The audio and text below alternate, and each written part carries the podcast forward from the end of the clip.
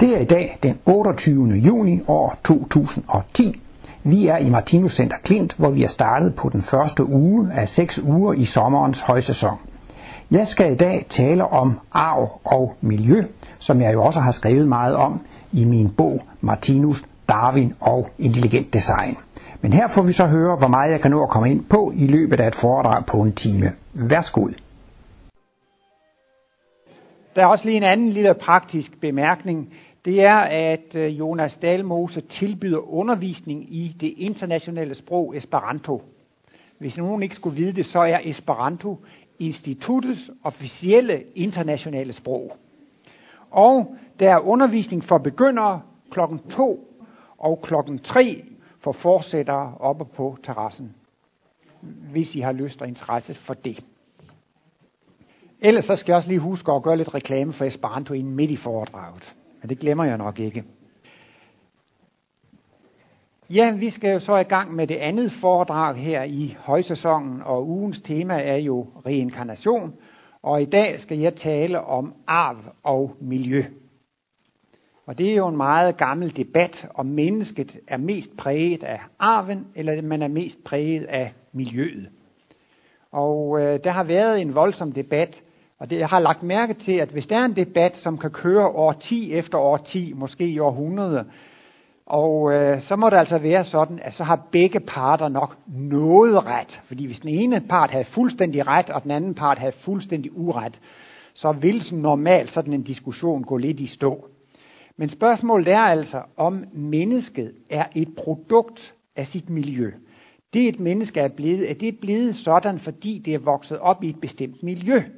Eller når nu et menneske er blevet, som det er, skyldes det så, at det har fået nogle særlige medfødte evner og talenter. Og der er der så en flanke, der meget hævder, jamen det alt afgørende, det er det miljø, man vokser op i. Og andre, de siger nej, nej, det er helt afgørende, det er jo øh, de arveanlæg, man har.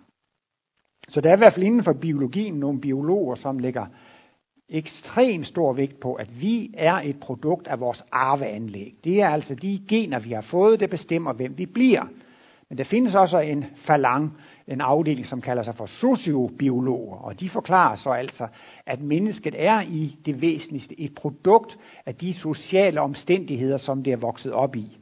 Og man har jo tit set, at, øh, at for, hvis det er forældre, der lever i et misbrugsmiljø med, med alkohol, tobak, narkotika eller så videre, så viser det sig ofte, at børnene bliver det samme. Man har også set mange børn, som er vokset op i kriminelle miljøer, og så viser det sig, at så bliver de også kriminelle. Og så er det jo klart, at man siger, jamen de der børn, de er jo blevet kriminelle, fordi de er vokset op i et kriminelt miljø.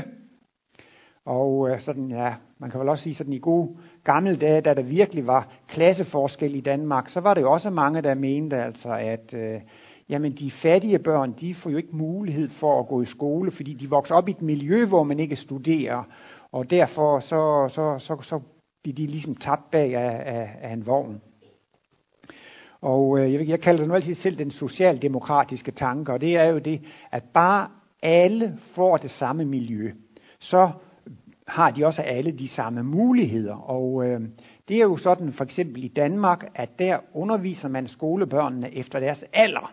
Og så mener man altså, at hvis alle skolebørn får den samme undervisning på det samme alderstrin, så vil de altså også blive det samme. Og det synes jeg også er en meget smuk og en meget rigtig tanke, at man skal give alle børn de samme muligheder. De skal altså have det samme miljø at vokse op i, og så vil slutproduktet så også, også blive det samme. Jeg kan lige nævne i parentes, at Martinus mener mere i fremtiden, at der skal man ikke undervises efter den alder, man har, men der skal man undervises efter de interesser, man har, og de evner, man har. Så det er ikke sådan, bare fordi man har den samme alder, er det ikke sikkert, at man lige har de samme øh, evner, de samme interesser.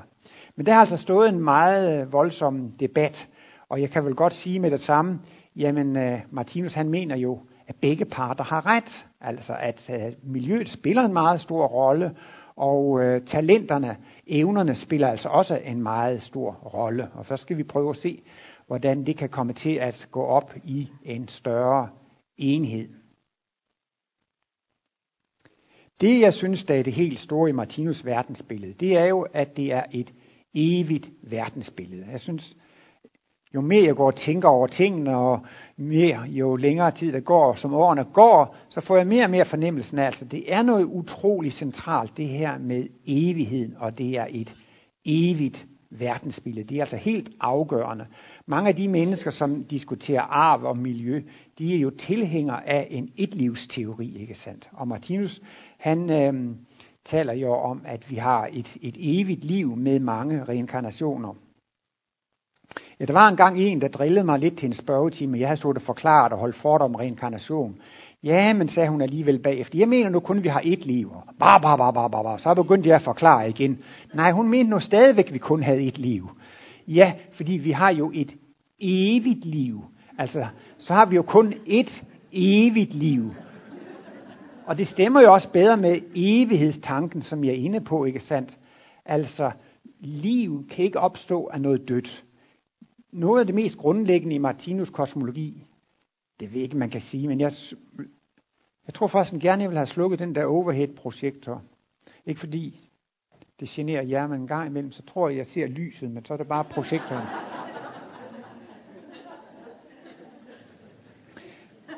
Ja, det er altså...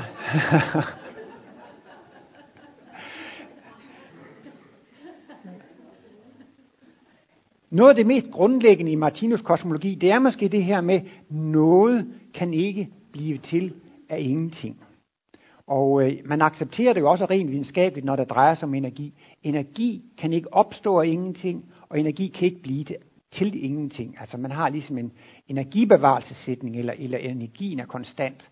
Men så kommer jo det store, svære problem. Hvordan kan man forklare, at liv er opstået af noget dødt? Hvordan kan noget dødt blive levende, og hvordan kan noget levende blive dødt? Det mener Martinus, det er en umulighed. Og der synes jeg faktisk også, at man må sige, at naturvidenskaben har ikke givet en helt grundig forklaring på, hvordan noget dødt kan blive levende. Hvad er det lige, der sker, når de her døde molekyler bliver levende? Hvad er det lige, der sker, når noget, der før ikke var levende, får en bevidsthed? Det mener jeg, at det har de ikke øh, redegjort for i detaljer mekanismen. Man kan se, at dyrene og menneskene parer sig, og så efter et vist stykke, efter nogle måneder, så får de børn, og så er de levende. Men de har egentlig aldrig rigtig forklaret mekanismen, hvordan, hvordan det foregår. Man kan bare konstatere, man kan se, at, at det foregår sådan. Der er dog en dansk humorist, der hedder Storm Peter, som, som mener, at der er noget, der godt kan opstå ingenting. Jeg ved ikke, om I kender hans udtalelse om, at han siger, han siger nemlig også det samme. Noget kan ikke opstå ingenting, bortset fra lommeuld. I ved godt, her i lommerne, høj,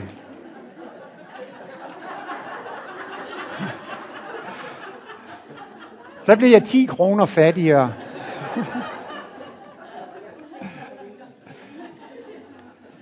Men altså, bortset fra lommeul, så kan noget ikke opstå af ingenting. Og det er så altså igen det her med livsfænomenet. Man kan sige, at Martinus han skylder egentlig ikke nogen forklaring. Han konstaterer, at livet er et fænomen, som eksisterer. Livet er noget, som er, lige så vel som energien er noget, som er.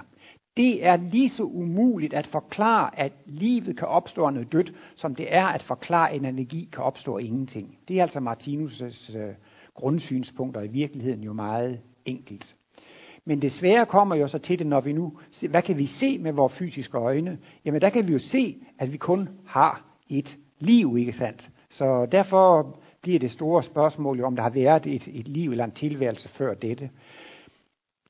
Man kunne godt starte problemstilling med at diskutere, har vi levet tidligere, har vi ikke levet tidligere. Men jeg kan bedre lide at gå helt til bunds i problemstillingen. Og går man helt til bunds, så mener jeg, at man må starte der, at livet, er det noget, som eksisterer, eller er livet noget, som ikke eksisterer? Og hvis livet er noget, som eksisterer, så eksisterer det bare, så er det der bare. Findes det energi, eller findes der ikke energi? Jo, men der er energi. Hvorfor er det der? Jamen, det er der bare. Der er bare energi. Ja, der er nogen, der siger, at jeg er sådan en autoritær foredragsholder. Ole siger hele tiden, sådan er det bare. Men det må man godt sige, når det drejer sig om de evige analyser, når det drejer sig om evige ting. Hvorfor er energien der? Hvorfor er energien konstant? Det er det ikke nogen forklaring på. Energien er der bare. Hvorfor er universet der? Jamen det er der bare.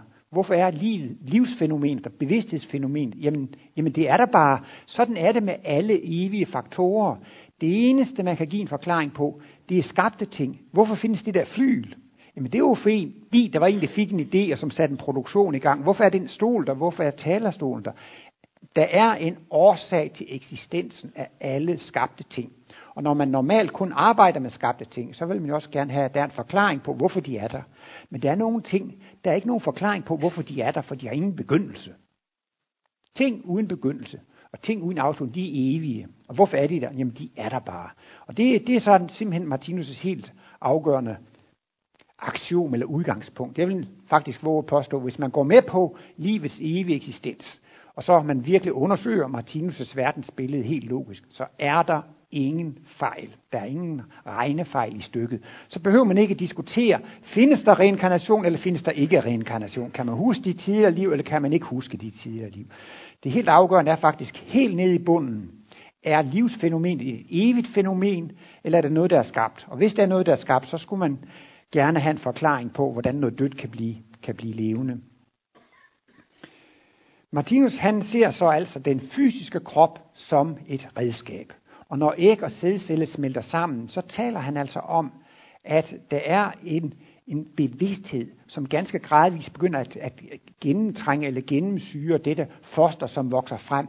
Det vil altså sige, at normalt regner man jo ikke molekyler for levende væsener, og æg og sædceller, det er jo nogle store makromolekyler, en samling af nogle makromolekyler. Og der forbinder man jo ikke noget bevidsthedsliv med det. Men altså i løbet af de ni måneder hos mennesker fosteret, så er der altså en bevidsthedskraft, som gradvis mere og mere besætter denne kødklump, ikke sandt? Det vil egentlig ikke sige det, at kødklumpen er levende, men den er blevet besat af noget levende. Der er også et berømt sted, hvor Martinus går ind på at diskutere, om videnskaben på et eller andet tidspunkt vil være i stand til at skabe liv. Og der siger Martinus så, for sådan en genial formulering, han siger, Ja, videnskaben vil måske nok selv tro engang, at de har skabt liv. Men det, de har skabt, det er i virkeligheden kun de fysiske betingelser for liv. Altså hvis man nu med noget syntese og noget genmanipulation og så videre får lavet et eller andet, der ser levende, så siger de, vi har skabt liv. Men det, de har gjort, det er, at de har skabt de fysiske betingelser for liv. Det vil altså sige, at de har skabt en maskine, som liv kan besætte og, og bruge, men det er ikke selve livsfænomenet. Og Martinus han forklarer det her meget enkelt, synes jeg, i livets bog, bind 4. Jeg tror, det er stykke 1400 og sådan 2, 3, 4 stykker frem efter, hvor han altså han forklarer, hvordan altså, at bevidsthedsfænomenet har en selvstændig eksistens uden for den fysiske materie. I virkeligheden er der jo to muligheder. Det er, at bevidsthed har kun en eksistensmulighed, når den er i en fysisk krop. Og det er jo det, øh, øh, dem, der tror på etlivsteori. Jeg så engang lige en kronik i politikken, hvor der var en professor, der skulle udtale sig om fri vilje. Og så siger han, ja, først og fremmest, så må vi jo tage fat i, at der er en levende organisme, og at, at der er en fysiologi og en biokemi, der fungerer. Før vil han ikke begynde at snakke om fri vilje, før man har fået det på plads, at der var en, en, en et fysisk krop. Og det jeg vil sige med det, det er bare, han mener jo altså, at bevidsthedsfænomenet har kun en eksistens i forbindelse med en krop, som er levende, hvor der er biokemiske og fysiologiske funktioner. Men Martinus mener altså, at bevidsthedsfænomenet har en selvstændig eksistens uden for den fysiske materie. I sin simpleste definition definerer Martinus bevidsthed som evnen til at opleve og evne til at handle og manifestere sig. Det er altså et bevidsthedsfænomen. Og virkeligheden betyder det, at det er et jeg uden for energierne, som har en evne til at bruge energierne til at udtrykke sig igennem, og som har en evne til at opleve igennem energierne. Ikke? Men altså dette bevidsthedsfænomen, det har en evig eksistens. Det er aldrig begyndt, og det er aldrig sluttet. Og det har en eksistens, en selvstændig eksistens uden for den fysiske materie. Og der skiller vandene så i det naturvidenskaben mener, bevidsthedsfænomenet har kun en eksistens i forbindelse med en fysisk krop, der, der er levende. Men Martinus siger altså, at bevidstheden har også en eksistens uden for materien. Og det vil så altså sige, at dette bevidsthedsfænomen kan godt finde sted i en åndelig verden, altså under søvnen, øh, under døden, eller i de åndelige verdener i spiralkredsløbet. Ikke sandt? Der har bevidstheden en selvstændig eksistens uden for den fysiske materie. Blandt andet i Livets bog, bind 5, forklarer Martinus, hvordan denne bevidsthed i spiralkredsløbet kan begynde at knytte fysisk materie til sig i form af mineralriget. Og så kommer der planter. Det vil så sige, at nu begynder denne bevidsthed gradvis at trænge mere og mere ind på det fysiske plan. Når vi er kommet til mineralriget, så har det levende væsen knyttet noget materie til sig. Men der er så lidt bevidsthed i denne materiemasse, at vi oplever mineralerne som døde. Og planterne, de har jo en ganske vag, en ganske svag livsoplevelse. Og der er bevidstheden altså trængt lidt længere ind på det fysiske plan. Og når vi så kommer frem til dyrene, de kan opleve realistisk smerte og realistisk velvære på det fysiske plan, så er bevidstheden faktisk trængt helt ind på det fysiske plan. Ikke sandt? Og hos os jordmennesker kan man måske sige, når vi er ateister og irreligiøse øh, eller materialister, vi tror på, at vi er et med kroppen, og kroppen er det eneste, der eksisterer. Der, der har faktisk altså bevidstheden, der er den trængt maksimalt, maksimalt ind på det fysiske plan. Men nu begynder vi at blive interesseret i den åndelige verden, i de åndelige analyser. Vi begynder at udvikle os frem mod det rigtige menneskerige, og vil også på et tidspunkt få de evner, som Jesus havde, som kunne øh, materialisere sin krop og kunne dematerialisere sin krop. Og så kan man så sige her i spiralkredsløbet, der er så også bevidstheden gradvist i gang med at trække sig ud af den fysiske materie. Så man kan se i spiralkredsløbet, at materien den besætter i større og større grad materien, hvorefter den altså faktisk gradvist begynder at forlade materien. Og det er faktisk det samme, der sker ved undfangelsen. Altså når ægceller og sædceller smelter sammen, så begynder bevidstheden også gradvist at besætte materien.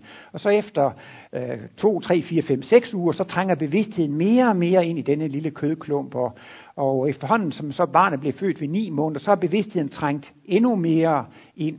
Og det man så ser, når man dør, jamen det er jo faktisk bare, at den samme bevidsthed, som trængte ind og besatte kroppen under, under fosterdannelsen, den trækker sig ud af kroppen ved døden, ikke sandt? Så, så bevidstheden har altså sin egen eksistens. Og uh, Martinus taler om, at vores overbevidsthed, den er af evig natur. Overbevidstheden X2 kalder han jo også for skæbne elementet, eller for evighedslægemet. Og øh, det, der er pointen ved reinkarnationstanken og ved hele udviklingstanken, det er, at i løbet af et liv, så træner man sig, man øver sig, man oplever, man erfarer, og så udvikler man sig. Og det er jo den mest logiske model for udvikling, der findes, synes jeg. Hver gang man har oplevet noget, hver gang man har erfaret noget, så har man udviklet sig. Hver gang man har trænet sig, og hver gang man har øvet sig, så har man udviklet sig. Denne udviklingsmodel, den gælder for mennesket i dette liv. Det er alle så at set enige om. Men spørgsmålet er, om det også er den samme udviklingsmodel, der gør sig gældende i planteriget og dyreriget. Om det er den samme udviklingsmodel, der gælder for den biologiske udvikling. Og i dag siger den materialistiske naturvidenskab, nej, det der styrer udviklingen er tilfældigheder. Det er mutationer, og så de bedst egnede af de mutationer, der opstår, der overlever. Det er motoren i udviklingen. Jamen hvad så med alt det, jeg har øvet og trænet og læst osv.? Nej, det hjælper ikke noget. Altså hvis nu man vil have en bedre intelligens og en bedre hjerne, så vil man jo tro, man skulle studere og træne og øve sig. Nej, man bliver nødt til at vente 5.000 år på, at der opstår en fejlkopiering af DNA-molekylerne, som, kopierer, som, som koder for en større hjerne. Og det er det, der gør menneskene mere intelligente. Netop det, at der har været en fejlkopiering der, øh, giver en større hjerne. Det er det, der driver udviklingen frem. Og det må man sige, det er jo egentlig et trist livssyn, at alt det, man træner og øver og så videre, det er stort set spild, for det, der giver os de større hoveder, det er altså øh, heldige fejlkopieringer. Øh, men men øh, det Martinus gør gældende, det er, at essensen af al erfaring og oplevelse, al træning og øvelse, det kan lagres. Og disse talenter eller erfaringer, de kan så at sige hænges op på et evigt stativ, eller de kan nedgemmes i evighedselementet. Det vil sige altså, at alle de erfaringer, resultatet af alle de erfaringer, vi har gjort i X3, vi har gjort i det skabtes verden, de kan læres i et evighedselement. Så det vil sige, frugten af alt det, vi har lært og oplevet, og træner og øver os til, det bliver, det overlever den fysiske krops undergang, fordi det er nedgemt i, i, i, i et, et evigt element. Og på den måde, så får man så, at der er i virkeligheden kun én model for udvikling, og det er erfaring, oplevelse, træning, øvelse. Det er det, der driver udvikling frem i det enkelte liv, men altså også i hele det store biologiske perspektiv. Martinus skrev jo først livets bog, Ben 1, og så kom så to bøger om kærlighed til mikrokosmos. Det var den ideelle føde og bisættelse. De kom som følgetong i, i Kosmos, og så gik han i gang med logik, og det var jo en introduktionsbog. Og det er så der, Martinus introducerer begrebet talentkerner. Martinus, han refererer sjældent til andre bøger i sit eget værk. Han gentager heller eller laver lige en lille ny analyse. Men det forekommer faktisk i livets bog og andre bøger, hvor han skriver om talentkerner, som jeg har beskrevet i logik. Så det er sådan en lille klassiker, at han har givet en ret grundig beskrivelse af skabelsen af talentkerner. Og øh, han siger, at et talent skabes i tre stadier. Et A-stadium, et B-stadium og et C-stadium. Eller han taler også om A-viden og B-viden og C-viden. Og A-viden, det er det stadium, hvor man ønsker at få en evne, man ønsker at, at få en eller anden egenskab. Og øh, i dette stadium, der, der, kan man altså, der er man bevidst i, i ønsket. Når man så kommer til B-stadiet, så begynder man at træne og øve sig, og så er det, begynder det at gå lidt mere rutinemæssigt. Og i C-stadiet, så har man trænet og øvet sig så meget, så det går fuldstændig automatisk. Jeg har jo i mange år ønsket mig at lære det der 10-fingersystem, og så skrev jeg på maskinen og prøvede på at bruge de der fingre, man nu skulle bruge, men, men jeg lærte ikke det der blindskrift alligevel. Det lærte jeg ikke, indtil jeg engang bestemte mig for at tage sådan et aftenskolekursus. Og så satte jeg mig ned med venstre hånd. A, L, K, J, A, L, K, J, og A, nej, det er A, S, D, F, og A, L, K, J, A, L. Og så øvede og øvede og øvede, og jeg lavede alle de der øvelser, som man skulle for at... Og øh, det kan man sige, det er jo altså et talent på A-stadiet. Jeg sidder bevidst og tænker på, hvad for en tangent jeg skal, skal trykke på. Jeg er dagsbevidst i det, jeg er hjernebevidst i det.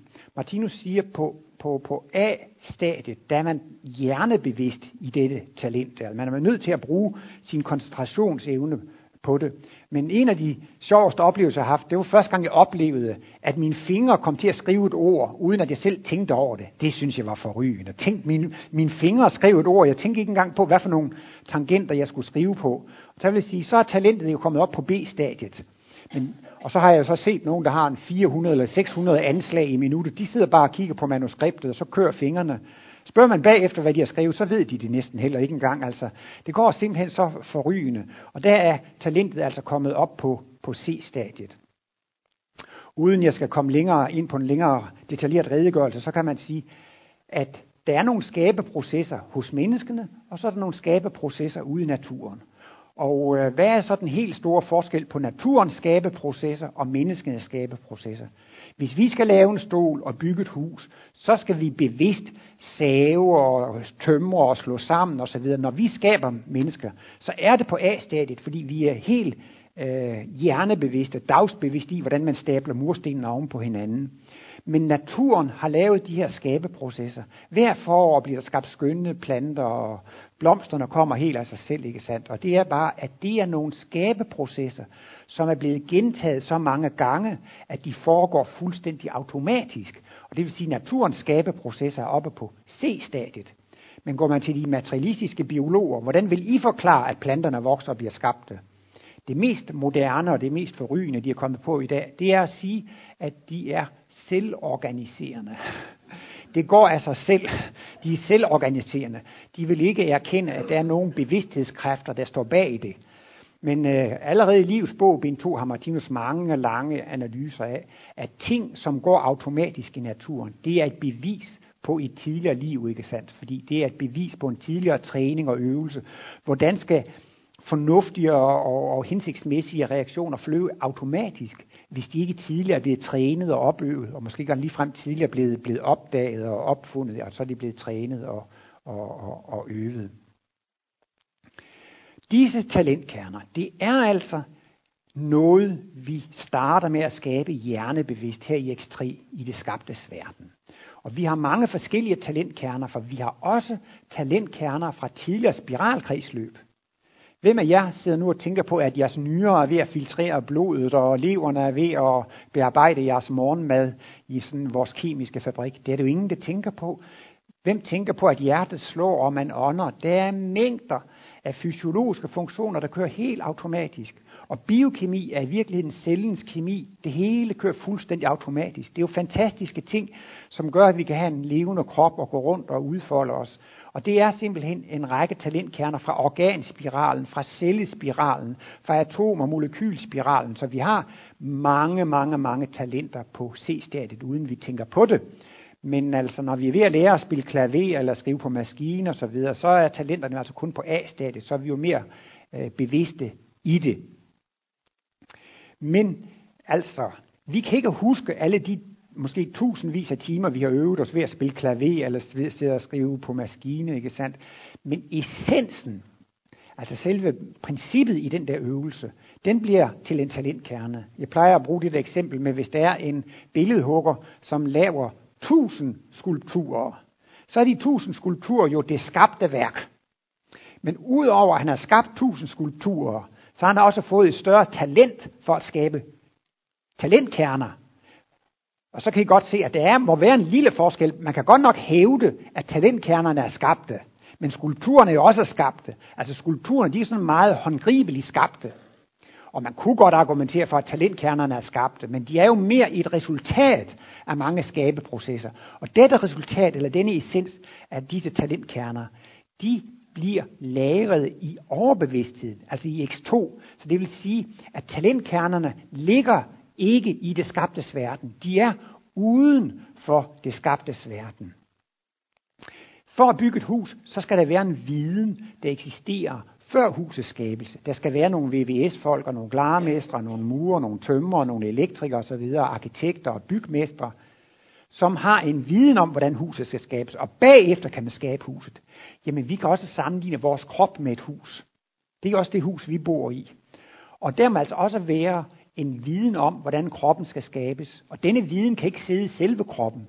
Denne viden må eksistere forud for kroppens skabelse. Men materialisterne mener vel egentlig, at denne viden til, hvordan kroppen skal skabes, sidder i selve kroppen, men det må da have været til, før kroppen bliver skabt. Og denne viden om, hvordan kroppen skal skabes, den eksisterer altså i disse talentkerner. Den eksisterer altså i overbevidstheden. Når jeg går så meget ud af det, så er der bare det der lille point med, at man tror, at alt, hvad man laver i X3, det er noget skabt. Men i virkeligheden er talentkernerne bindeledet mellem X2 og X3. Altså talentkernerne er et resultat af det, vi laver i X3, men de bliver lagret i X2. Og derfra, de bliver jo lagret i skabeevnen, og denne skabeevne kan jeg så være med til at skabe kroppen. Så altså resultatet af al tidligere træning og øvelse, som mennesker, som aber, som øh, mere primitive dyr, som planter, det hele, det ligger altså i vores skæbneelement i form af disse talentkerner. Og alle de specifikke evner og anlæg og talenter, som vi opøver i et liv, dem kan vi tage med os til, til kommende liv. Vi har engang lavet en Esperanto-brochure, og der refererer Martinus så til, at han havde hørt om en gammel mand, måske 80 år gammel, eller jeg ved ikke, om han var 90 lige frem. Men han havde så sagt, ud fra kosmologien, at nu var han gået i gang med at lære Esperanto, for det var jo aldrig for sent at lave sig en ny talentkerne. Og så siger Martinus, det er nemlig rigtigt. Det er aldrig for sent at gå i gang med at træne og øve sig i noget nyt. Og det synes jeg også er meget inspirerende, når man bliver ældre. Det er aldrig for sent at gå i gang med at træne et nyt talent. Og selvom man ikke når så langt, lige så langt som man nåede, det kan man tage med sig i næste liv. og der fortsætter Martinus også med at sige, jamen er det dog ikke en dejlig tanke, er det ikke en fantastisk tanke, at man har, at man har sin skæbnes ret i sine egne hænder. Altså det vil sige, at vi kan selv styre vores fremtid. Og det synes jeg også, at vi kan betoner Martinus, allerede i dette liv begynde at planlægge vores fremtidige liv. Hvis man siger, åh, hvor vil jeg gerne være balletdanser, eller hvor vil jeg gerne øh, være stor tennisspiller, nu er det Wimbledon, eller hvad nu man har lyst til, så har man altså alle muligheder. Jeg synes, det er en fantastisk tanke. Ja, det er måske ikke så, så avanceret endda, når man kender reinkarnationen. Jeg synes alligevel, det er inspirerende, at vi er her og nu med til at planlægge vores kommende liv. Og hvis man ikke er helt tilfreds med det liv, man lever nu, jamen så har man alle muligheder for at ændre på det. Jamen hvordan vil du gerne have det? Prøv at forklare, hvad det, du gerne vil? Jamen jeg vil gerne det og det og det og det. Nå jamen, så er der bare gå i gang. Gå i gang med at træne og øve dig i det, og så bliver det sådan, som du vil have det. Så det er jo altså en, en fantastisk ting. Og dette talentkerneprincip gør jo også, at der er en 100% retfærdighed i livet. Man kan være misundelig på andre, som er dygtigere end en, og har talenter, som man ikke selv har.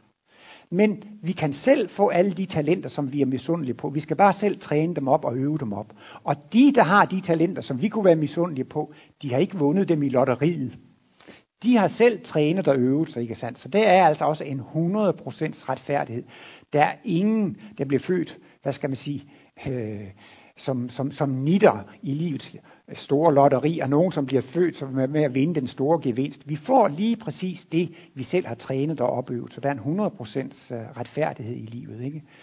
Og alt det her med talentkernerne, det taler jo for, at det, der er bestemmende, det er arven. De evner og anlæg og talenter, I bliver født med, det er noget, jeg selv har oplevet i tidligere liv. Når jeg er den i dette liv, som jeg er, så er det fordi, at jeg har trænet de og de ting op, og så er der nogle andre ting, som jeg ikke har trænet op, og det er så mine svage punkter. Jeg er simpelthen et produkt af mine tidligere liv.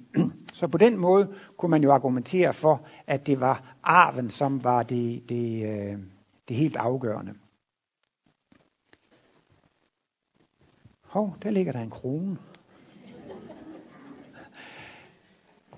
En af de helt store øh, problemer med reinkarnationstanken og de kraftigste indvendinger, det er, jeg tror ikke på reinkarnation, for jeg kan ikke huske mine tidligere liv. Og sådan lidt mere filosofisk kan man spørge, jamen, hvad nytter det med reinkarnation, når jeg ikke kan huske mine tidligere liv?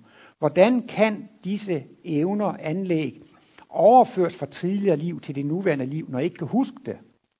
Og der er så Martinus forklarer, jamen altså, vi kan godt udnytte erfaringerne fra tidligere liv, selvom vi ikke kan huske dem.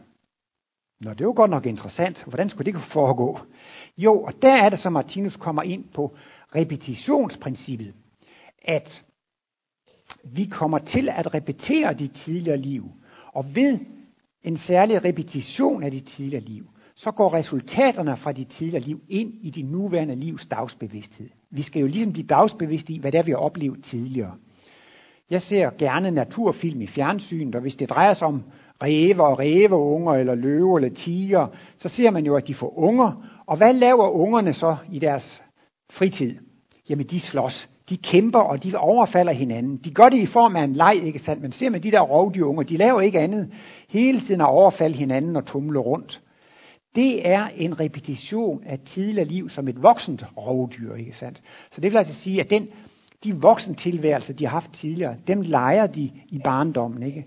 Og de færdigheder, de får, mens de er, er, er unge og træner og øver og leger osv., det får de så ind i de nuværende livs dagsbevidsthed. Så i starten kan man faktisk sige, uden man ved af det, bare ved leg og det man laver som barn og ung, så kommer resultatet af det, man har lært i tidligere liv, automatisk ind i det her øh, nuværende liv.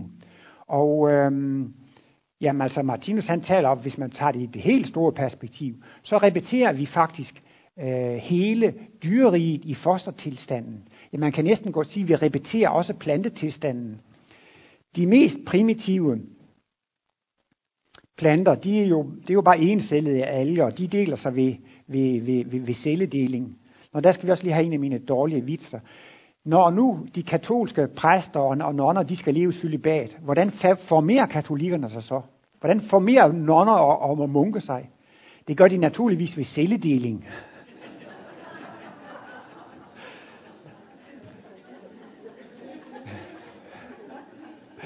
Men de mest primitive planter, de, de, de, de, de, de deler sig bare i to. Men så kommer det på dit højere trin, de der to celler, der deler sig, de kommer til at hænge sammen, så det bliver en lille celleklump. Og øh, så begynder der så at komme flere cellede planter. Men lige når ægceller og sædceller smelter sammen, så er det også bare en celle, der bliver til to celler. Og så bliver det til fire celler, og så bliver det til otte celler, og så bliver det til 16 celler, og 32 og 64. Og på den måde, så får man en større klump. Og planter, de suger næring op af jorden. Og denne celleklump der, det er det allerførste foster, de begynder faktisk at sende nogle udløber ud, nogle blodårer ud til, til moderens blodårer. Altså i moderkagen, der mødes fosterets blodårer jo faktisk moderens blodårer. Og der suger fosteret altså næring til sig fra moren af.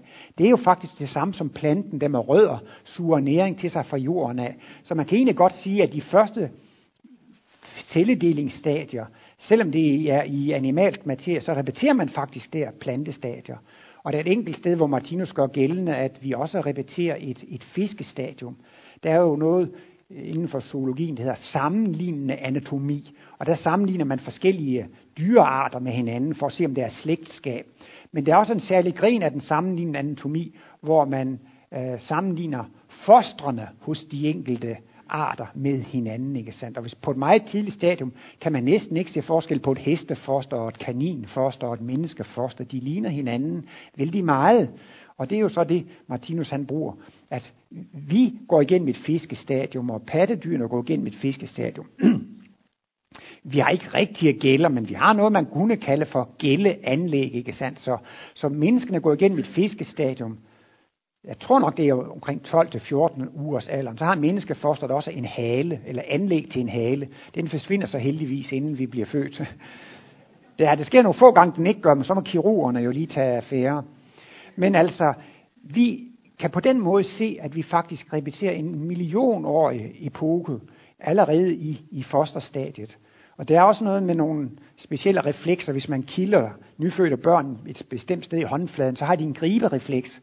Og til og med også, hvis man kilder dem et bestemt sted under foden, så har børn også en griberefleks med fødderne.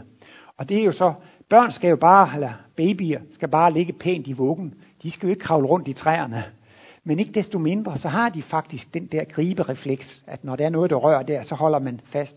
De siger også små børn, dem skulle man godt kunne hænge op på en pind eller en tøjsnor, altså, at, at så holder de fast, fordi de har de der gribereflekser, ligesom øh, de har fra aberne af. Der var også engang en, en mand, han fik den skøre idé at opdrage sit eget barn sammen med et chimpansebarn. Og så han var jo zoolog, så han undersøgte jo, hvordan de udviklede sig fremad. Og på mange punkter synes han, at de udviklede sig i samme takt, både barnet og chimpanseungen. Men så, da barnet nåede en vis alder, så var det ligesom om, at chimpansen gik i stå. Og så fortsatte chimpansen, eller mennesket, så fortsatte mennesket med at udvikle sig. Så det var jo også måske et argument for, at, øh, at, øh, at vi har haft en fælles fortid. men at mennesker der er kommet videre end, end, end, øh, end, end, end chimpansen. Jamen børn, de leger far, mor og børn. Det er deres kæreste leg. Jamen hvorfor, hvorfor leger de det overalt på jorden? Jamen det er fordi, at man repeterer tidligere liv som ægtepar. Altså, man har jo haft en, en mage, og man har haft børn, ikke sandt? Og det er jo stået på liv efter liv efter liv efter liv. Og det repeterer man så i, i barndommen. Ja, Martinus, han var jo som bekendt øh, ikke gift, og han sagde, at det der med ægteskab og så videre, det fik han overstået der i 5, 6, 7 års alderen. Så, så fik han den repetition med den leg der, det var nok til, at han, havde, han var forbi ægteskabsstadiet. Men går man lidt længere frem, så ser man jo, at når børnene går i pubertet, og de går på diskotek, der 12, 13, 14, 15, 16 år, så har de en kæreste to uger, så har de en kæreste en uge, og så har de en kæreste i to måneder. Og det er helt utroligt, så hurtigt de bytter kærester i teenageårene. Men det kan man faktisk forklare ud fra reinkarnationen. Fordi de har så mange tidligere ægteskaber, de skal repetere, så derfor skifter de mange partnere. Så kommer der altid en indvending, jamen jeg træffede min mand eller min kone som 16-årig, og vi har været gift i 50 år nu. Men så må det være sådan, at man har haft en partner, hvor man kunne repetere alle de mange øh, stadier med. Altså at man, man, man fik repeteret hele sit eget repertoire med en enkelt person. Men ofte så skal man altså have flere forskellige personer at repetere med, for at komme igennem hele sit repertoire. og øh, der findes, der er så tit, man møder spørgsmål, hvor står det nu hen af det her med repetition? Og i bogen Logik, hvor Martinus introducerer talentkernet, skriver han også noget om repetition. Men øh, i, i, i livets bog, bind 2, stykke 424-25, hvis der er nogen, der noterer, der går Martinus ind på at forklare det her med repetition. Og der er det så, at han nævner sådan lidt specifikt, han siger, det, det, det, sidste, det sidste liv, vi levede, det foregående liv, det repeterede vi i slutningen af 20'erne. Så man kan måske sige, fra man er 26 til 30 år, der repeterer vi altså det sidste liv, vi har levet. Hvis nu for eksempel, at man i den tidsperiode der fra 26 til 30 år havde et enormt problem i sin, sit parforhold, og det var meget problematisk, men så lærte man det og det af det så kan man gå ud fra, at i det sidste liv havde man et ægteskab, hvor man havde et stort problem, og det strakte sig måske over det meste af ægteskabet, og så lærte man det af det. Men i det her liv, i repetitionsperioden, kommer man i princippet ind i det samme, men man kommer lidt hurtigere igennem det, fordi man er lidt hurtigere til at lære essensen af det. Ligesom hvis nu man siger, ja, jeg har jo lært fransk en gang, men det har jeg glemt, nu må jeg tage et, nu må jeg begynde forfra igen. Men man opdager jo alligevel, at når man går i gang med at lære fransk for anden gang, så går det hurtigere end første gang og skulle man så også have glemt det og gå i gang en anden og en tredje og en fjerde gang. Det går jo hurtigere for hver gang, man, man, man, man gør det. Og sådan er det så også med repetitionen. Hvis nu der er et liv, der ligger fire liv, ej, nu tager vi bare det liv, der ligger to liv tilbage. Det repeterer man så i midten af 20'erne. Og hvis livet ligger tre liv forud, eller måske tre og fire liv forud, så ligger det i begyndelsen af 20'erne. Og så begynder livet at blive repeteret på meget kortere tid. Her har de sidste 3-4 liv altså taget 10 år i repetition, ikke sandt? Men nede i det på de ni måneder, der repeterede man jo millioner af år på ni måneder. Så jo tiger man har repeteret det, jo hurtigere går det, ikke sandt? Martinus refererer også til i, i Livets bog, bind 4, og Livets bog, bind 5, står der også en del om, om, øh, om repetition. Og øh, der er han også meget inde på det her med, at øh, der er børn i skolen. For eksempel kan det være nogle drenge, de er nogle kujoner, de, de, de er nogle sviklinge, de er feje, de tør ingenting. Og øh, øh, fordi at i skolealderen, så, så, så dyrker man stadigvæk helteprincippet, den stærkeste og den der øh, kan dele flest bank ud. Det, det, det, det, det. Og hvis der er en, der er fej og som ikke vil slås, så er han sådan en rigtig tøsedreng. Men Martinus mener, at denne tøsedreng, han er i virkeligheden den, der er mest humant udviklet. Han er allerede blevet meget human og meget kærlig, ikke sandt? Og har derfor ikke lyst til disse hårde konfrontationer. Han skal bare have nogle få knups, så har han repeteret det så mange gange, at det tager han, øh, det tager han helt afstand fra. Men hvis I gerne vil vide noget om, hvad jeg har været i tidligere liv, hvad jeg er beskæftiget med, så skal I bare kigge på, hvad synes jeg var interessant som barn? Hvad gik jeg meget op i?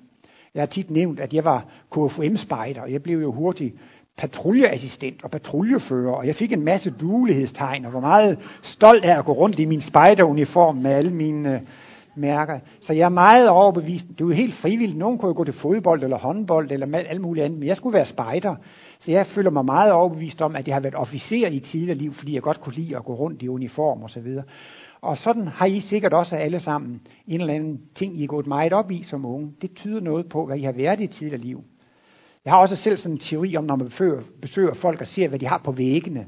Ja, men der er nogen, de er meget glade for indiansk kunst, eller nogen, de skal absolut have noget japansk op på væggen, eller nogle de skal have nogle egyptiske billeder og noget fra den egyptiske kultur op, og nogen skal have nogle græske skulpturer osv. Så, så det tror jeg også meget nemt, uden at vide det. Det kan meget nemt afspejle, at man har været i de kulturer i tidligere liv, fordi man stadigvæk synes, det er meget dejligt og, og pænt at have de der ting. Men nu skal vi jo så ind på det her med miljøet, og så er det jo netop, hvis man så selv i tidligere liv har været dranker og drukket meget, så er det jo meget naturligt, at så bliver man tiltrukket til et alkoholisk miljø. Og så ser det ud som om, at når man nu, altså man har selv været alkoholiker i tidligere liv, men man bliver født ind i en alkoholisk familie, så ser det ud som om, det er noget, man har lært af familien. Hvis man tidligere har været et meget stort musikalsk geni, man har spillet meget musik osv., så, så er det meget naturligt, at man bliver tiltrukket til et musikalsk miljø. Og så ser det ud som om, at man er blevet musikalsk, fordi man er vokset op i et musikalsk miljø. Og øh, sådan er det bestemt også i dag. Der er der mange politikere, deres børn, de går også politikervejen og bliver folketingsmedlemmer. Der er mange videnskabsfolk, deres børn, de bliver også øh, akademikere og går en stor videnskabelig karriere. Og mange øh, børn, som bliver født ind i familier, hvor forældrene er skuespillere eller kunstnere, jamen så bliver børnene også skuespillere og kunstnere. Og der kunne man også igen se, jamen det ser ud som om, at det er på grund af forældrene, at de er blevet det. Det er på grund af miljøet, ikke sandt? Men jeg mener, man kan sige, hvis man skulle gøre det sådan lidt firkantet, det, det er måske lidt for groft, men så vil jeg sige, det her med arven, det svarer til, det svarer til talentkernerne. Og det her med miljø, det svarer til repetitionen, ikke sandt? Men det hænger selvfølgelig sammen, fordi talentkernerne skal jo aktiveres, ikke sandt? Men altså, talentkernerne, det er den arv, man har med sig.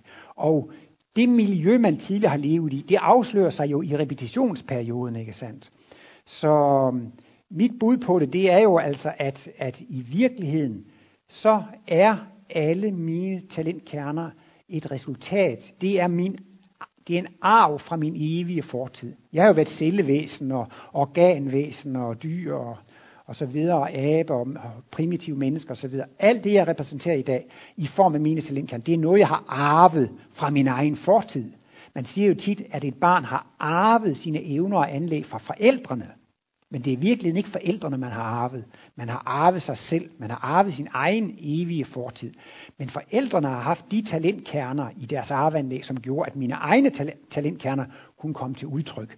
Hvis man tidligere har været en stor atlet og en stor sportsmand, så kan det jo ikke nytte noget, man bliver født som en ja, hvad skal man sige, en overvægtig klumpedumpe, eller, altså, eller, altså man må jo, øh, hvis man har været en stor atlet, så skal man fødes ind i en atletisk krop. Hvis man tidligere har været fuldstændig ligeglad med sin kropskultur, jamen så sætter det jo sin præg på kropskulturen, og så bliver man født ind med en tilsvarende kropskultur, som man tidligere selv har opøvet. Så har man været en stor atlet, nu er det jo fodboldtider, men vi snakker jo stadigvæk om Michael Laudrup og Brian Laudrup, og deres far hed jo Finn Laudrup på landsholdet, og moren hun hed et eller andet Andersen, som var på håndboldlandsholdet, så kunne man også tro, jamen det er jo klart, de er født ind hos atletiske landsholdsspillere, så må de også selv blive landsholdsspillere.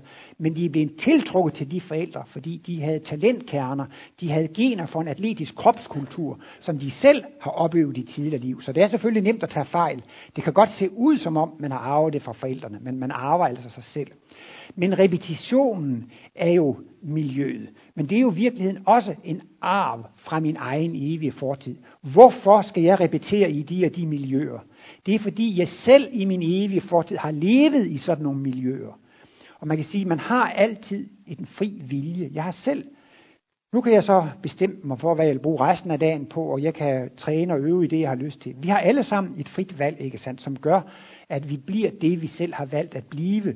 Og øh, jeg har så altså i tidligere liv valgt at leve i de og de miljøer, og det har i det her liv så haft den konsekvens, at jeg er kommet til at repetere i de der og de der miljøer. Så ser det ud som om, at det er miljøerne, der har præget mig, eller det er forældrene, der har givet mig mine arveanlæg. Men i begge tilfælde, det er min egen evige fortid, der er skyld i, at jeg har de evner, jeg har, og det er vokset op i det miljø, jeg har. Så i virkeligheden er det jo bare to sider af samme sag.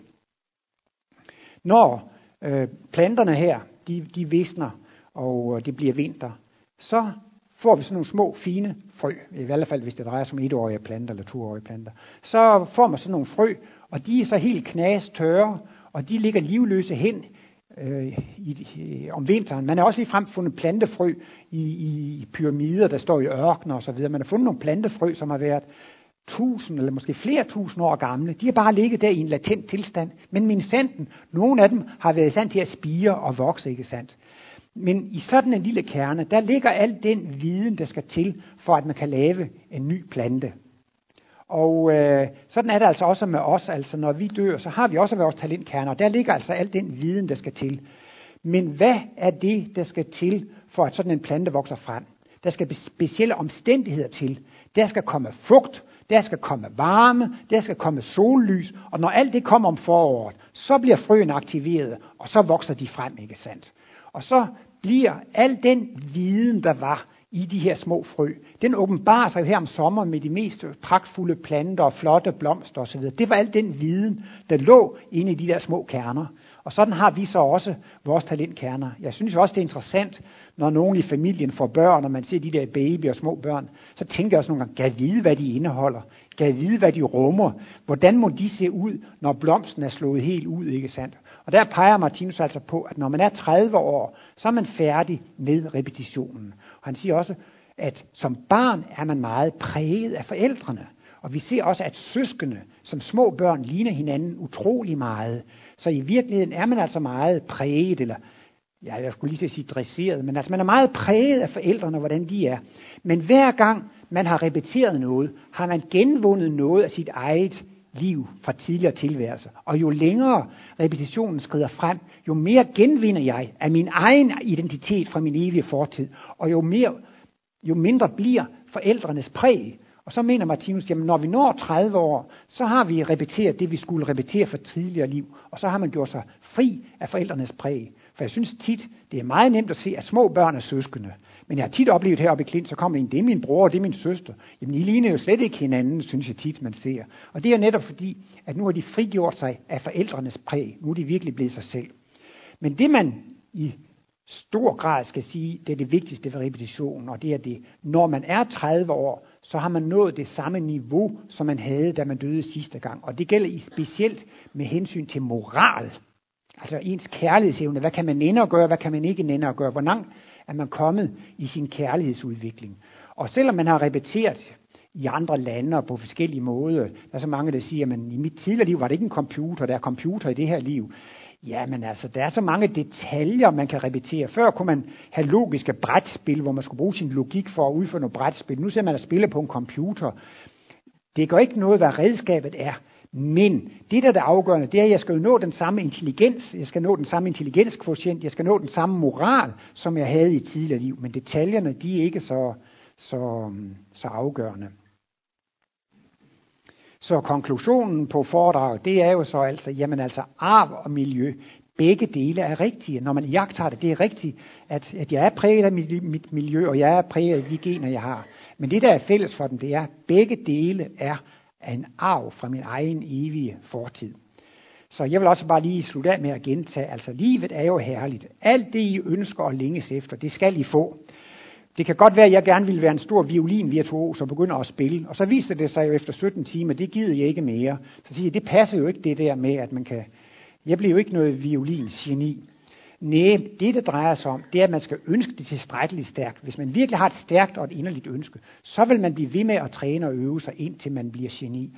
Og Martinus han lover, at hvis man gerne vil være geni inden for et af de almindelige gammeldags kunstarter med, med at male og spille og danse og teater osv., så, videre, så kan man blive det på, på kun 3-4 liv. Men det kræver dog, at man er villig til at bruge hovedparten af sit liv på at træne og øve, ikke sandt? Når men det ved ikke, jeg synes nogle gange, hvis man hører Maria Callas synge, synes det er da fantastisk, at man kan synge sådan, eller man hører en eller anden, der synger helt fantastisk, en, der spiller helt fantastisk. Nogle gange kunne man også få lyst til, åh, bare det var mig, der sådan kunne synge eller spille på den måde. Men det kan man altså få lov til. Man skal bare have et tilstrækkeligt stærkt ønske. Og så er det jo så, at man skal træne, og det, det kræver for at få talent, det er en meget stor koncentrationsevne. Man skal virkelig kunne samle sig om det. Og så skal man også have en stor tålmodighed. Og det er jo klart, at det ikke nok med, at man skal øve sig en dag, og en uge, og en måned. Man skal øve sig år efter år, efter år, efter år. Og man skal øve sig måske en, to, tre, fire liv efter. Men har man koncentrationevnen, og har man ønsket, så bliver man det. Og ellers generelt, alt hvad man ønsker og længes efter. Det er jo drivkraften, det er motoren i alt livet. Så det er jo så forjætten, altså det er så dejligt. Alt hvad vi ønsker, det skal vi få. Det er bare et spørgsmål om tid. Og det er netop det med tålmodigheden. Det er menneskenes store problem i dag, også specielt i vores tider. Man vil gerne have, det går lidt hurtigt. Jeg vil gerne have min kosmiske bevidsthed her om et par år, og, og et par kosmiske glimt de næste uger, og jeg vil gerne være geni på det og det område. Men vi bliver det hele, bare vi har tålmodighed. Tak for i dag.